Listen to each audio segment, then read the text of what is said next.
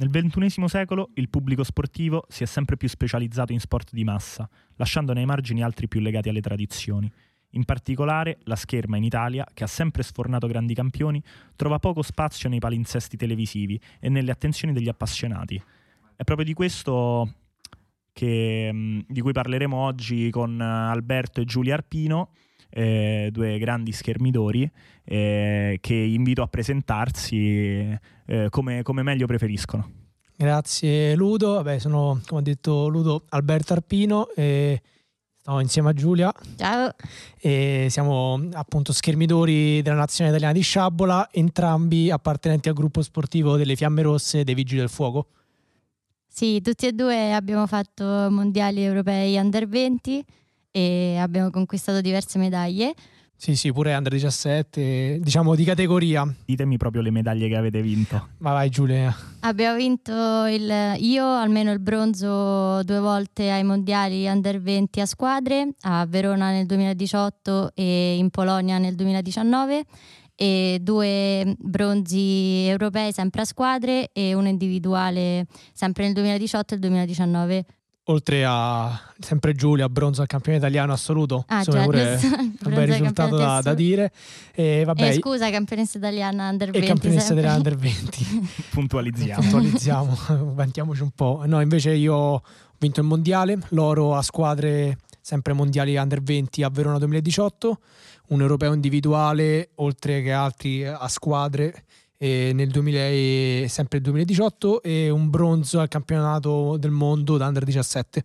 Benissimo, tutti questi titoli deriveranno, immagino, eh, da, da, un certo lavoro che voi avete fatto, eh, un certo percorso che, che, avete portato avanti. E da, da dove nasce mm, questo, questo, percorso, da dove inizia la vostra passione per la scherma, come l'avete conosciuta, come vi siete avvicinati a questo sport che in Italia è appunto storico comunque?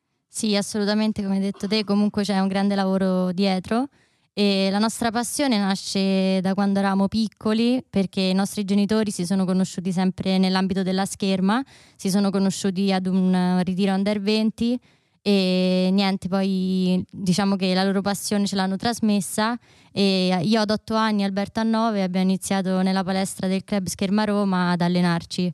Sì, sì, come appunto ha detto Giulio, diciamo uno sport di famiglia, come hai detto te pure nell'introduzione, tradizione.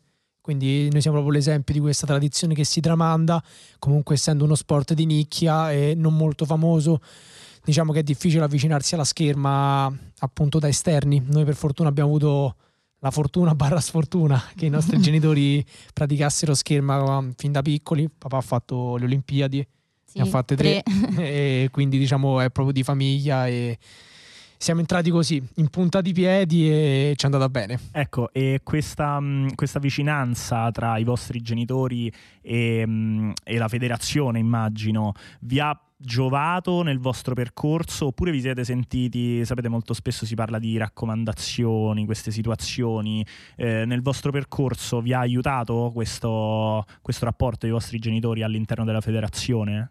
Eh, guarda, per quanto riguarda l'aiuto, sì, perché comunque conoscendo già l'ambiente ci hanno saputo consigliare anche in momenti in cui era un pochino più difficile, appunto come quando abbiamo cambiato arma, noi da piccoli facevamo fioretto e invece ora facciamo sciabola e abbiamo cambiato appunto proprio quando eravamo piccoli e su questo i nostri genitori ci hanno aiutato. Per quanto riguarda il termine riguardo le raccomandazioni, comunque le malelingue ci stanno sempre, quindi comunque avere un cognome tra virgolette importante e conosciuto all'interno dell'ambiente è un'arma a doppio taglio, quindi può essere ricordato come il figlio di oppure fa i risultati o viene convocato solo perché è figlio di o perché il padre conosce, la madre faceva, però diciamo, cioè, almeno dal punto di vista mio e parlo anche per quanto riguarda Giulia, quello che abbiamo raggiunto appunto ce lo siamo sempre meritato esatto. sì. diciamo... non, vi siete, non, vi siete, mai sentiti ecco magari eh, spinti dai vostri genitori? Eh, no, Pensate devo... di, aver, di, aver, guadagnato tutto quello sì, che... Sì, assolutamente, anzi io devo dire che i nostri genitori sono stati molto bravi nella nostra crescita schermistica perché comunque essendo interni non ci hanno mai criticato magari oppure eh, obbligato a fare questo sport. Certo Anzi, che fo- è un male che, che si riscontra Esatto. in molti sport. Sì, sì, come Sì. il calcio, per esempio. Sì, sì, molto Anzi, conoscendo, succede. magari conoscendo appunto lo sport, ci sapevano consigliare giustamente, ci facevano il, tipo- il tifo da genitori, però magari quando andavamo male sapevano dirci dove avevamo sbagliato e dove dovevamo migliorare. Certo, certo. E mh, riguardo proprio queste indicazioni che vi hanno dato i vostri genitori, eh, voi mi avete detto che praticate la sciabola, no? Ecco, eh, volevo parlare eh, a livello proprio di scherma in generale delle differenze tra le tre discipline, perché magari non tutti sanno eh, de- di quanto sia ampio questo sport, delle differenze che ci sono. Quindi, se mi volete parlare un po' delle differenze sostanziali tra le varie eh, discipline, appunto. Sì, la scherma si compone di tre armi differenti e diciamo che proprio ogni arma è come se fosse uno sport a parte. E ci stanno la spada, il fioretto e la sciabola.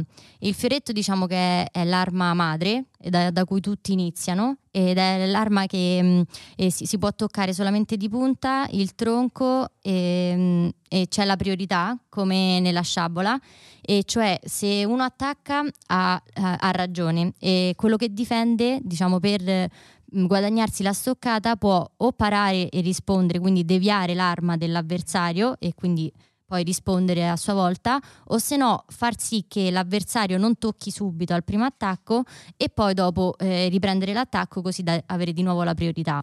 E mentre invece nella spada non c'è questa non c'è la convenzione non c'è questa priorità e quindi ehm, chi tocca per primo, Primo to- sì, prende il punto. esatto Diciamo. nella spada e nel fioretto si può toccare solo di punta, mentre invece nella sciabola si può toccare di punta, di taglio e controtaglio. E il bersaglio della sciabola è dalla cintura in su, comprese le braccia e la testa, mentre invece, vabbè, il fioretto come ho detto il tronco solamente, e mm, nella spada invece tutto il corpo.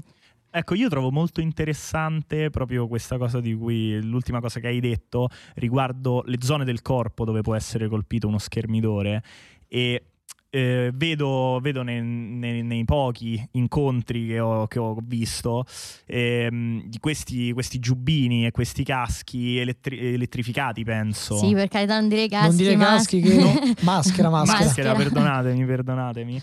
E, ecco, questa è una, una tecnologia che c'è da quanto? Cioè da quanto è entrata eh, a far parte di questo sport? Più Allo- o meno, Allora, indicativamente. eh, come abbiamo detto, il fioretto è l'arma madre, come ha detto Giulia, e che paradossalmente le femmine potevano fare fioretto e è stata una regola che è stata cambiata solo ai primi anni 2000.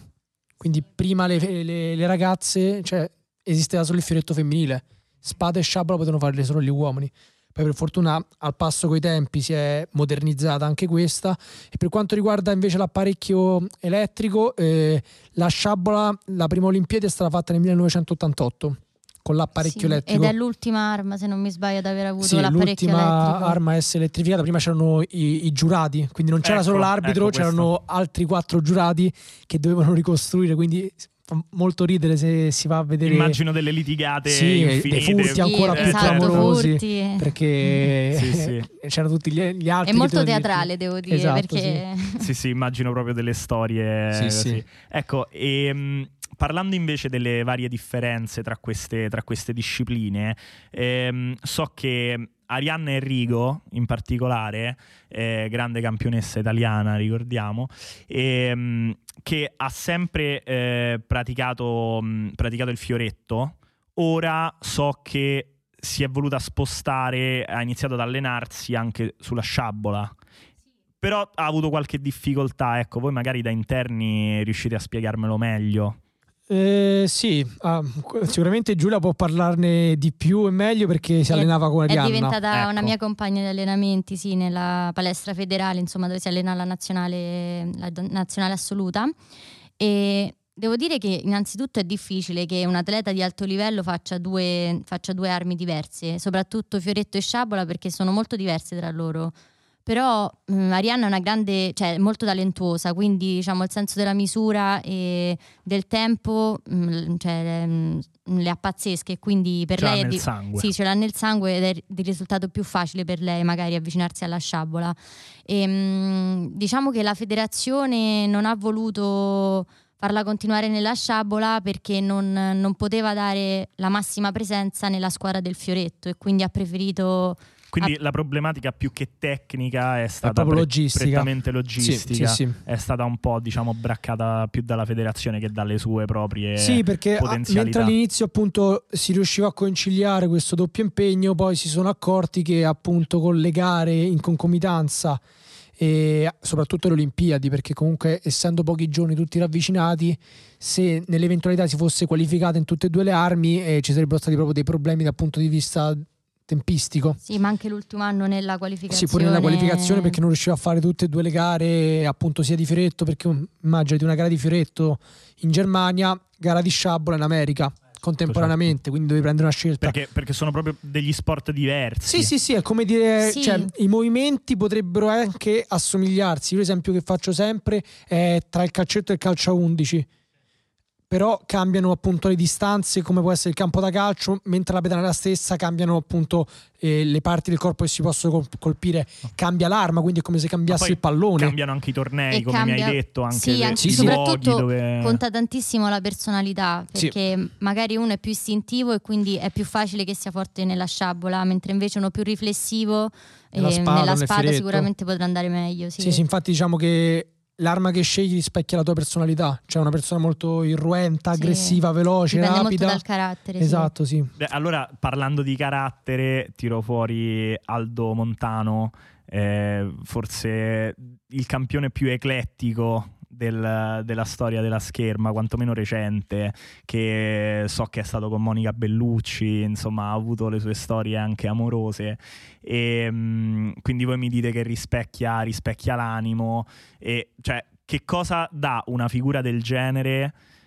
eh, al vostro sport, anche soprattutto in Italia, Dic- al, alla diciamo, scherma italiana? Io ora parlo io per Aldo perché mi ci sono allenato fino a, cioè mi ci alleno, continuo ad allenare ancora adesso.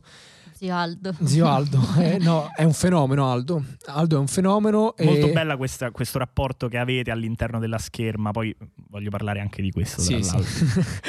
Stavo dicendo appunto Aldo, cioè, è paradossalmente il primo che ha portato un livello di notorietà e a diventare un VIP e a far conoscere la scherma anche all'esterno. Cioè non era mai capitato che uno schermidore venisse scelto come appunto frontman di qualche programma televisivo come quelli che il calcio che ha fatto Aldo dopo le Olimpiadi e appunto ha fatto anche la fattoria mi sembra.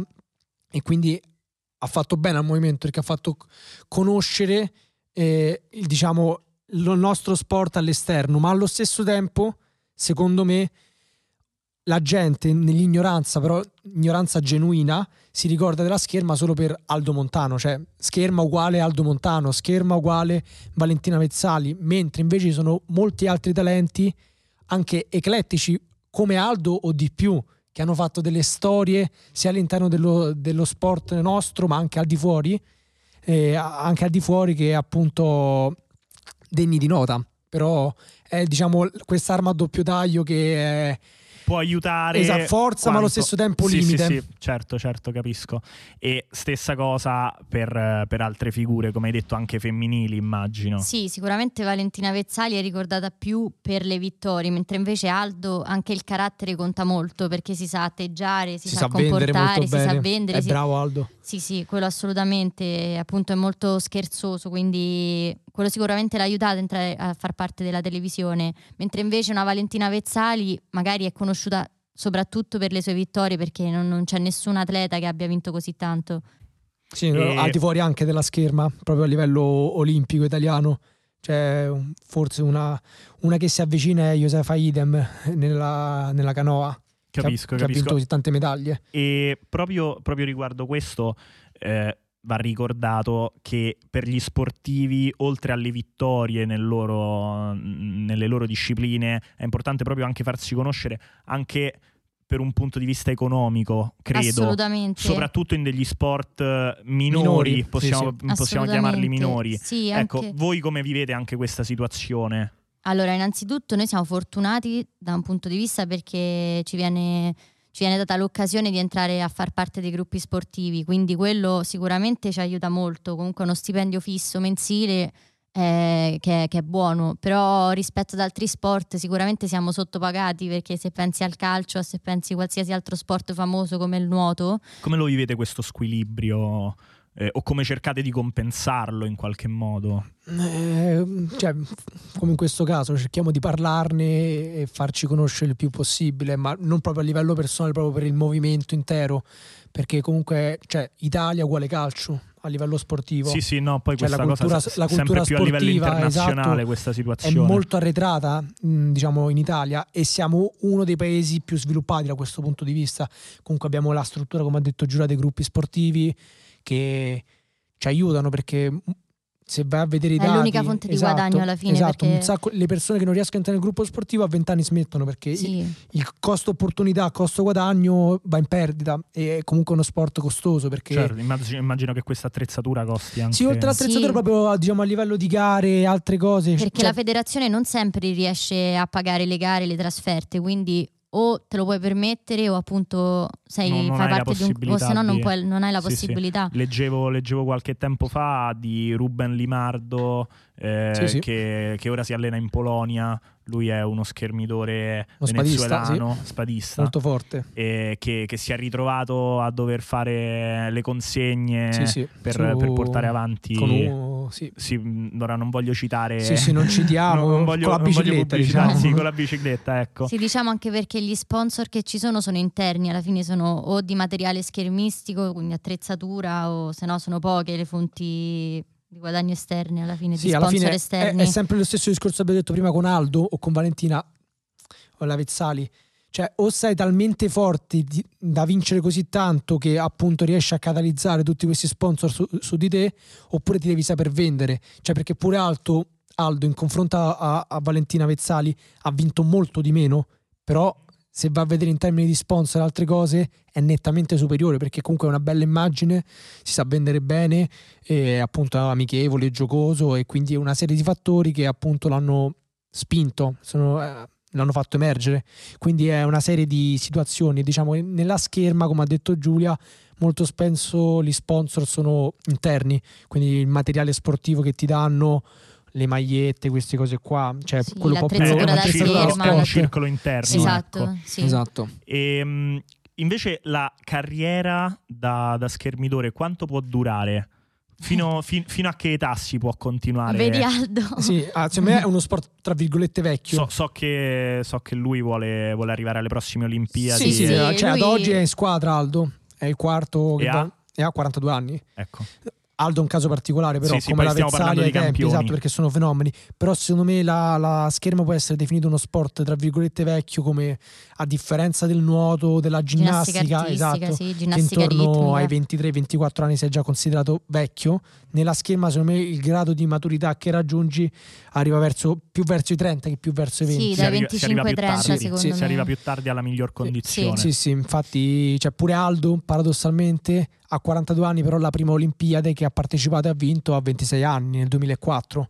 Quindi ti fa capire che appunto no, cioè non è uno, i fenomeni escono da giovani giovani, cioè essere veramente bravo, poi fortunato, situazioni e tutto. Secondo me la fascia giusta è dai 25 ai 32 più o meno. Sì, sì, cioè, il pieno grado di maturità verso i 28-29, perché la scherma, nonostante sia uno sport fisico, dico sempre che è come giocare a scacchi in movimento quindi a un certo livello sono tutti forti, chi più chi meno, però vince chi ha più cattiveria e chi ha più testa, più mentalità. Certo, Perché certo, se te hai fiducia, come, molti sport, come molti sport a, a livello esatto, alto. se te hai fiducia, ti senti tranquillo, cominciano a entrarti le cose che hai provato per una vita così, cioè, Conta anche, molto anche l'esperienza, secondo esatto, me. Quello... Esatto, Mo- quello è molto importante. Infatti... Anche farti conoscere nel giro, comunque dagli arbitri, dagli esatto, allenatori, esatto. Eh, conta molto. Perché comunque anche, oltre al ranking, che quindi più gare fai, più avanti sei, quindi sei messo bene nella classifica, ti iniziano a conoscere, sanno la tua scherma e quindi è più facile che poi tu vinca.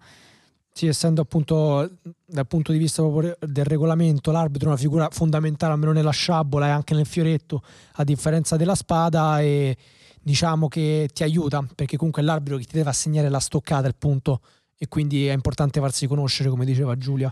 E proprio a livello mentale all'interno di, di, un, di una gara eh, vedo, vedo, spesso grandi esultanze per un punto fatto, che è una cosa abbastanza inconsueta nello sport. Spesso si parla di, eh, di fair play, eh, invece nella scherma vedo molto agonismo. Nel momento in cui si fa un punto, cioè subito f- si festeggia immediatamente, eh, quasi, quasi, a schernire l'avversario. Non no, so se, non diciamo so se dai, è quello. Diciamo l'obiettivo. che è un, um, un, urlo di sfogo più che altro. Mm. Non è ma diciamo che è una, un'abitudine comune, quindi non ti senti neanche cioè quando, quando ti con un avversario e vedi che urla non, non, non dà nessun fastidio non fa, quindi... non fa effetto... sì diciamo non è per schernire ma è anche per come ha detto Giulia liberarsi e appunto togliersi un peso, ma allo stesso tempo anche convincere l'arbitro. Sì, esatto. Perché se comunque... te urli, c'è pure quella componente là certo, che è importante. Quindi certo, se... certo, si festeggia il punto. Esatto, prima ancora che l'arbitro dia la stoccata, certo. io urlo così posso anche influenzarlo. Poi... E anche per farti vedere sicuro esatto. anche dall'avversario. E, questa cosa sinceramente funziona, voi la utilizzate anche per questo? A, ad alto livello eh, difficilmente, però comunque ha la sua componente importante perché comunque se ti fai vedere sicuro e sei sicuro dell'azione che hai fatto